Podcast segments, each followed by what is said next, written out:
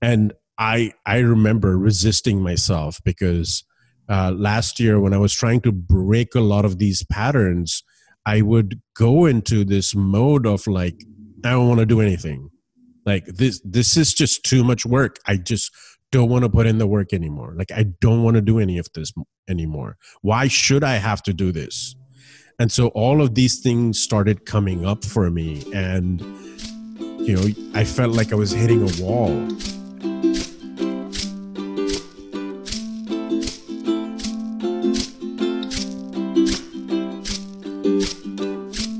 Hello and welcome to the Emotional Compass. This is Bodhi.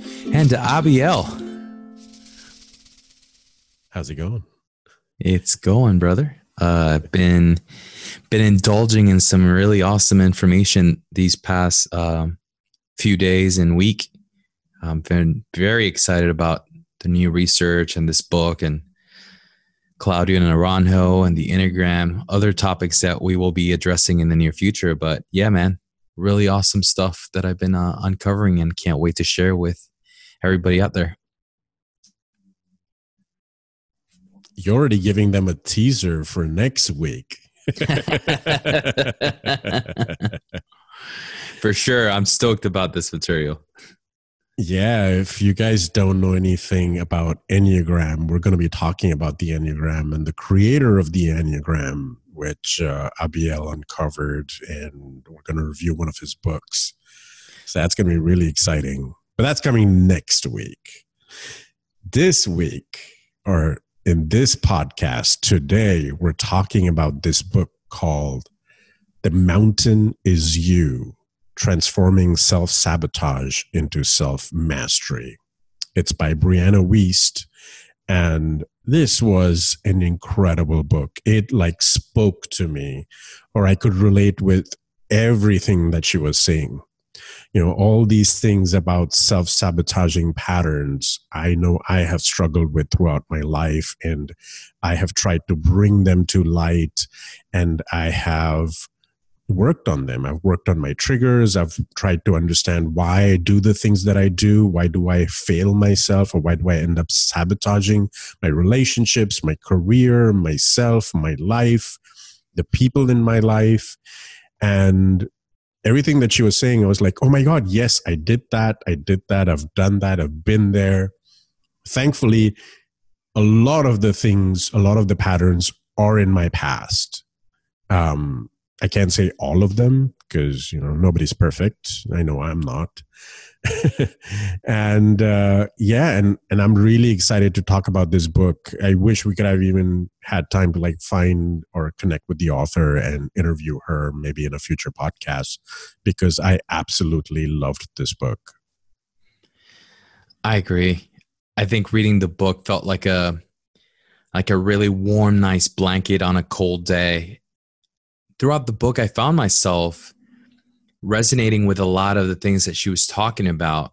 The book felt seasoned.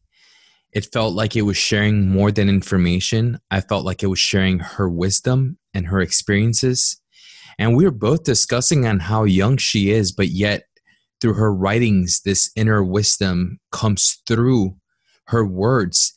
And to me, whenever I find a book like that, it, it's one of those books that doesn't feel right reading it from cover to cover. It feels more like a companion, something that I want to have in my nightstand because of all these amazing little lessons that she is talking about throughout the day. I feel like this is more like a little reference book that I like to keep around to like to read once in a while to to have near me in times of difficulty because of all the the little nitbits of of love through words that she's sharing with us. Yeah, I mean, definitely. I know that this is not the only time I'm going to be reading this book. I'll probably be going back to it over and over again just to reference some of the passages or just to reference some of uh, the tidbits that she has or insights that she has, uh, preferably. Um, so I want to dive into some of the things that jumped at me. Um, one of the things that she talked about, which this uh, author called Gay Hendricks talks about, which is called the upper limit. uh, she said that your upper limit is essentially the amount of good that you're comfortable with having in your life. It is your tolerance and threshold for having positive feelings or positive uh, events in your life. And I can relate to this so strongly. I remember in my 20s, I was in this relationship and everything was going good in my life. Like my career was fine. I was in a really good relationship with this uh, girl. And there were no issues. Like everything was going fine. And I, I was uncomfortable with that. I was so uncomfortable with that. I was like, how can everything be good? Like, I need to do something to mess this up. Like, I didn't consciously think that, but I just kept thinking that I will end up doing something to mess this up, which I did eventually. And, you know, I, I ended the relationship and it was a good relationship. It was, and she was perfectly great and we were great together I screwed it up. Because, and I can relate to that. I guess I had reached my upper limit where I didn't understand like this is, this is a jumping off point to the next level.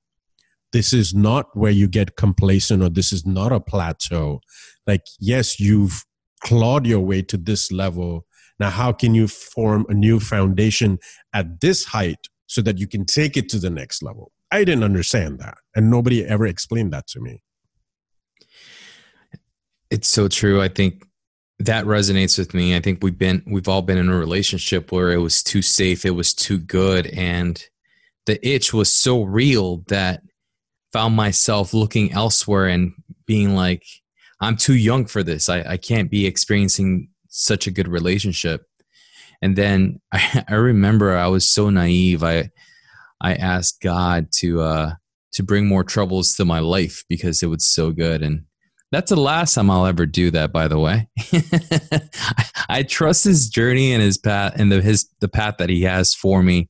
There's no reason for me to ask for things to get a little bumpy because they like to do that all on their own. oh yeah, you don't have have to ask for trouble because no. if 2020 is any evidence trouble will find you no matter what. So yeah, don't don't ask for it. That's for sure. You know, then then she goes on to talk about how do you overcome self sabotage, right? Like like the act of no longer self sabotaging. Overcoming the self sabotage is not just a matter of understanding why you're holding yourself back it is being able to take action in the direction that you want and need to, even if it is initially uncomfortable or triggering.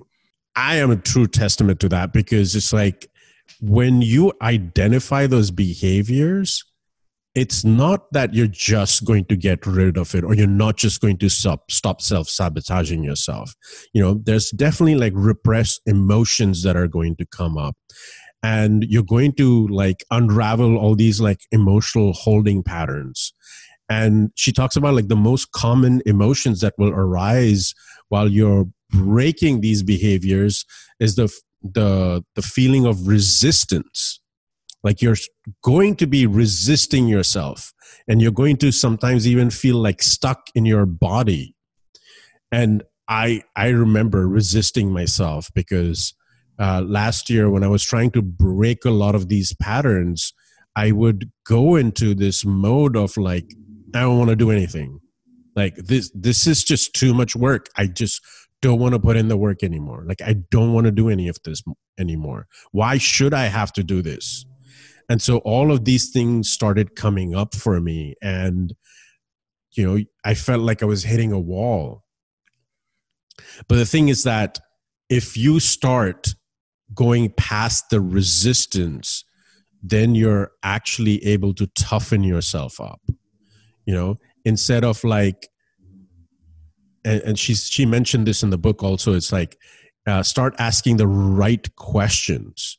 So instead of why do I feel this way, what is the feeling trying to tell me about the action I'm trying to take? Is there something I need to learn from here? What do I need to do to honor my needs right now? I mean, all such important and valid questions so that you don't just beat yourself up over the fact that, oh, I'm feeling stuck. Oh, I'm feeling resistant. Oh, I'm feeling, you know, like this is not going to go anywhere. I don't want to put in this work.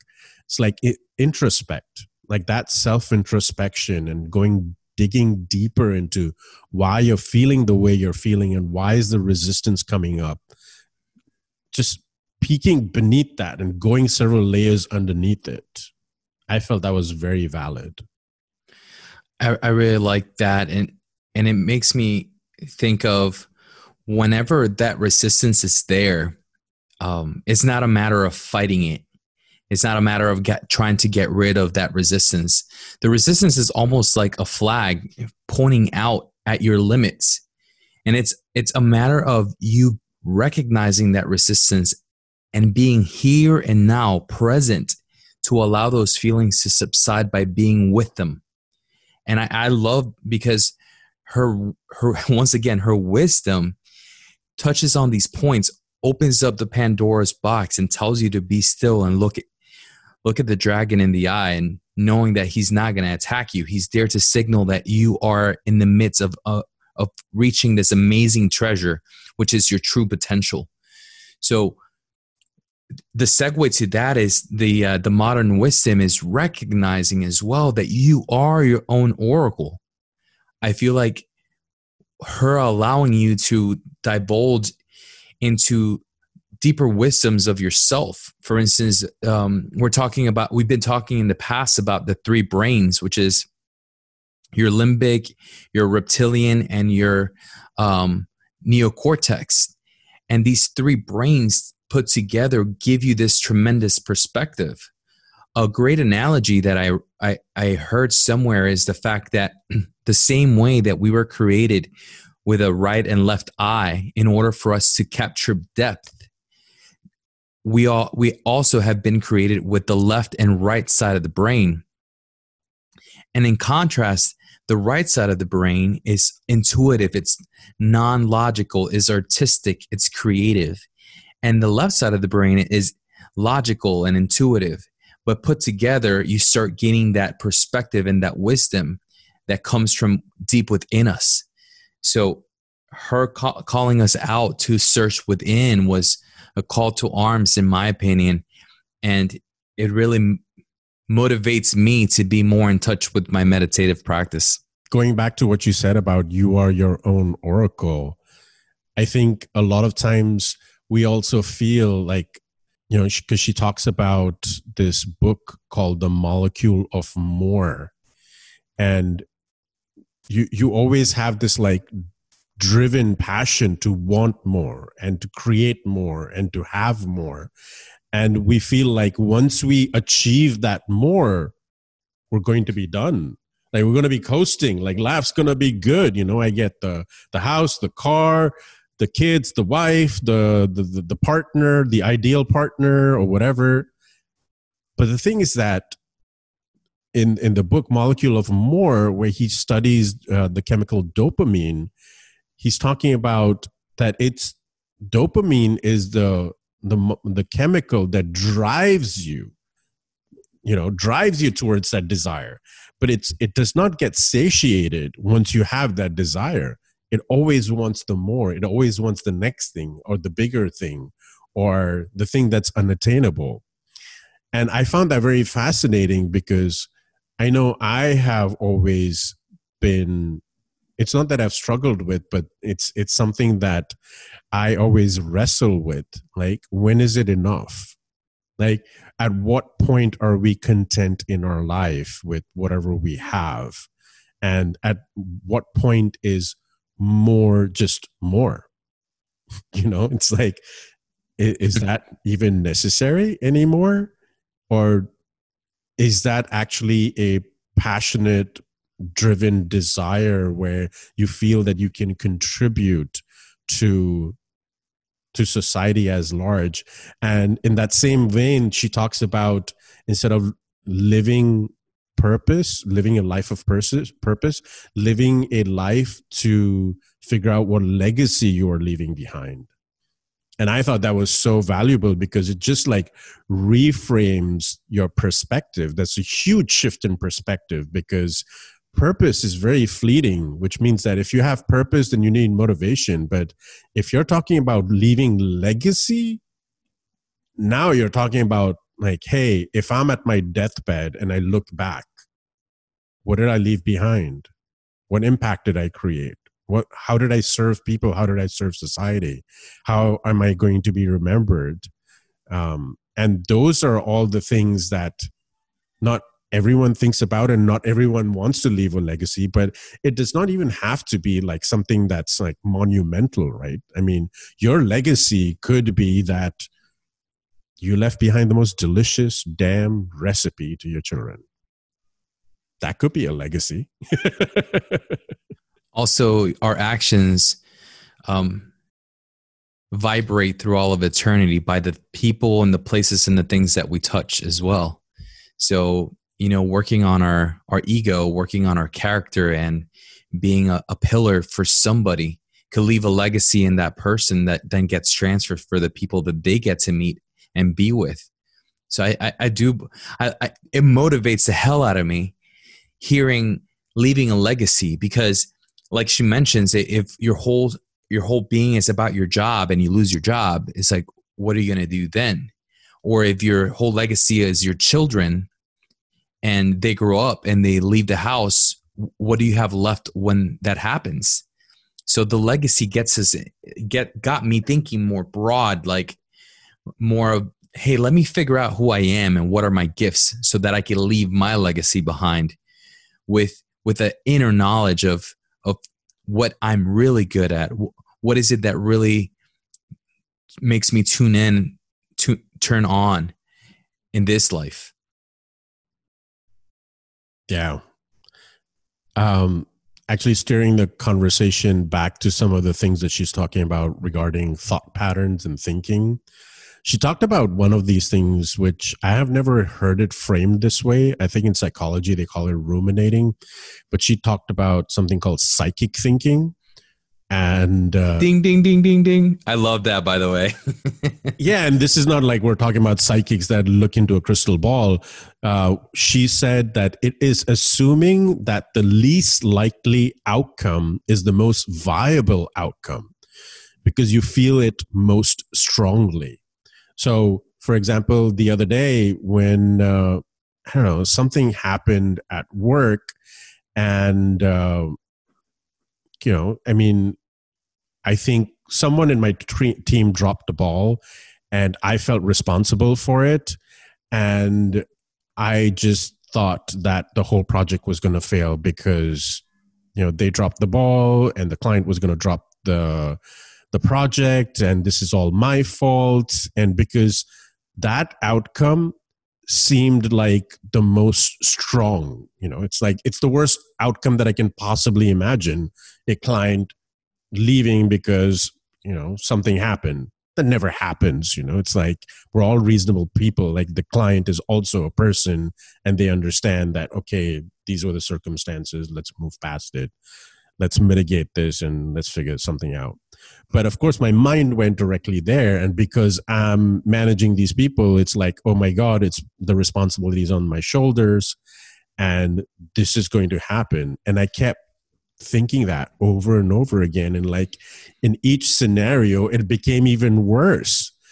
Like ultimately me being fired in the whole thing you know? And i'm like i had to stop. I had to just stop take a deep breath and go for a walk because i could not stop. Like the mind just kept churning and thinking about the worst possible outcomes. And this is not good for anyone. And i feel like if anyone gets into these like ruminating negative thought patterns the first thing is like negative thoughts have some message associated to it right? Like it's trying to tell you something.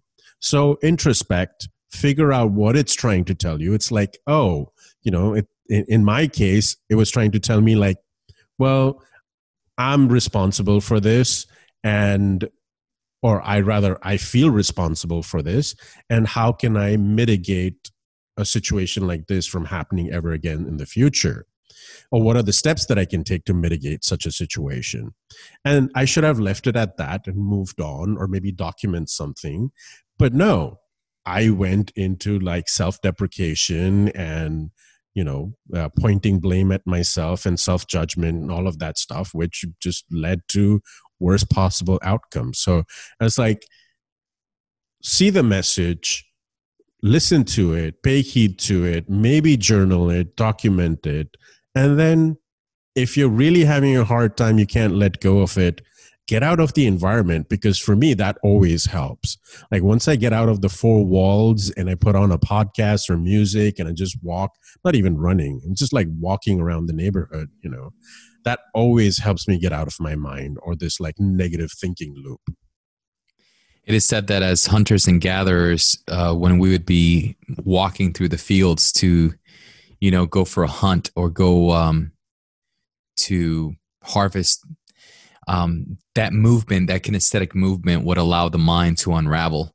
So it's it's it's fun to to watch and to hear you talk about going for a walk and how it helps your brain because a lot of people that are kinesthetic out there that might need to have a difficult conversation with a loved one think about going for a walk and having that conversation a lot of times that will lead to outcomes that you were not expecting but with this whole psychic thinking, one of the things that I really enjoyed was you're not that important. People are not really thinking about you because they are thinking about themselves. About, for as a matter of fact, if you're out there, think about when was the last time somebody other than you was really embarrassed. It's almost impossible for you to recollect when somebody else you know was embarrassed about a situation unless it happened extremely recent but we have a collection of things that made us embarrassed that probably go back to our childhood that we keep with us. And it's it's refreshing to know that people forget your embarrassing moments. People forget the mistakes that you have made because they are too busy keeping their own list. So don't give it too much mind. It as a matter of fact be be kind to yourself and take it easy when you are assuming what other people are thinking because they're in they're wrapped up in their own head the same way you are wrapped up in yours. Oh absolutely. Absolutely. I can keep thinking about all the embarrassing moments and you know i think a lot of people think that everyone remembers the other person's embarrassing moments and you know, I'm sure I've done something embarrassing in front of you. And if I go out to you and ask you, like, hey, Abiel, do you remember that? And you'll be like, I have no idea what you're talking about, man. No clue. and it could have been like a few days ago. And you'll be like, I have no idea what you're saying. Nope. um, one of the last things that I want to just touch upon is about validating someone's feelings. Oh, yeah, that's really good one. Yeah, I love that one because this is something that my therapist taught me, and I use this a lot with, um, you know, when with, with a friend of mine that he he was having some issues with his girlfriend. He used to keep calling and talking to me. He's like, "Oh, I feel this way and that way," and I was like, "What you're feeling is valid." That's the very first thing I would tell him. It's like I'm not going to invalidate your feelings just to make an excuse for her actions. What you're feeling is absolutely valid. Now, that does not mean that they're correct. And it doesn't mean that those feelings are the healthiest feelings, and it doesn't mean that they're informed by logic. Just validating those feelings means that I am just trying to make that person feel that they're human and they have feelings and and i see them. I see what they're going through. I see their suffering especially in a relationship. Validating each other's feelings are such a vital important part of you know having that cohesion in the relationship. Because the minute you invalidate the other pe- person's feeling they're assuming the worst. They think that they're stupid, that they're, uh, you know, they've done something wrong, or it starts triggering their past traumas. It's like, no, I see you. I see that you're suffering. I see that you're going through something. May, may not necessarily be that what you're going through is right or justified or any of, of those things, but I see you. That's huge, especially people understanding that you you are understanding that you also have gone through those feelings and and those feelings are real. And to that person for you it might be insignificant the fact that they're freaking out over something. What i could think about is like kids going off into college and freaking out that this is like the biggest thing in their life and you saying oh don't worry about it. That's nothing if anything it closes them up because you're not acknowledging how they are and what they're experiencing and one of the biggest takes that I got from her was just because you validate somebody's feeling, it doesn't say it doesn't mean that those feelings are correct. It just means that you are acknowledging them. And those are some of the basic basic steps for nonviolent communication in order for you to open up and allow others to open and meet in a place of love and compassion and understanding. It is so often that we lead through our logic when we're dealing with things that are beyond logic, that are highly emotional or intuitive. And if we decide to take a stance and be more silent and still, we will surely understand that our heart speaks to us, that our, our intuition are, are right most of the time, and that our logic could only go so far. And validating feelings is that is that olive branch saying, "Hey, I know this this is not from the intellect. I know this this is from the heart, and I I want you to know that my heart is open and receptive for you to open up your heart and, and we could both meet and I could be there for you." Open up your heart and let the music play, baby. Yeah, overall, this was an amazing book. I loved it. I definitely want to read it over and over again for some of the concepts to sink in. Um, of course, we didn't touch on the whole book because it's impossible. I really urge you to pick it up. You know, you can get the physical copy, digital, audible, whatever. Uh, read it. It has some really good insights, and you're going to take away a lot from the book. Uh, once again, it's The Mountain Is You Transforming Self Sabotage into Self Mastery by Brianna Wiest. Definitely get a physical copy. I recommend One Bite Your Nightstand. It's one of those that you love to have um, in your library, your physical library. I feel like it's one of those books that you could give to um, a loved one or a friend or somebody that's going through a hard time because the book itself is full, full, full of little nuggets of wisdom and love. Yeah. And as usual, rate, review, subscribe, share this love. You know, we're doing this out of love. So share it with as many people as you can. And uh, write to us if you like this book or you, if you've read it. We'd love to hear your thoughts on it. Or if there's any other books or articles or people you want us to interview, please write to us and let us know. So yeah, that's it for us. This is the Emotional Compass. Until next time.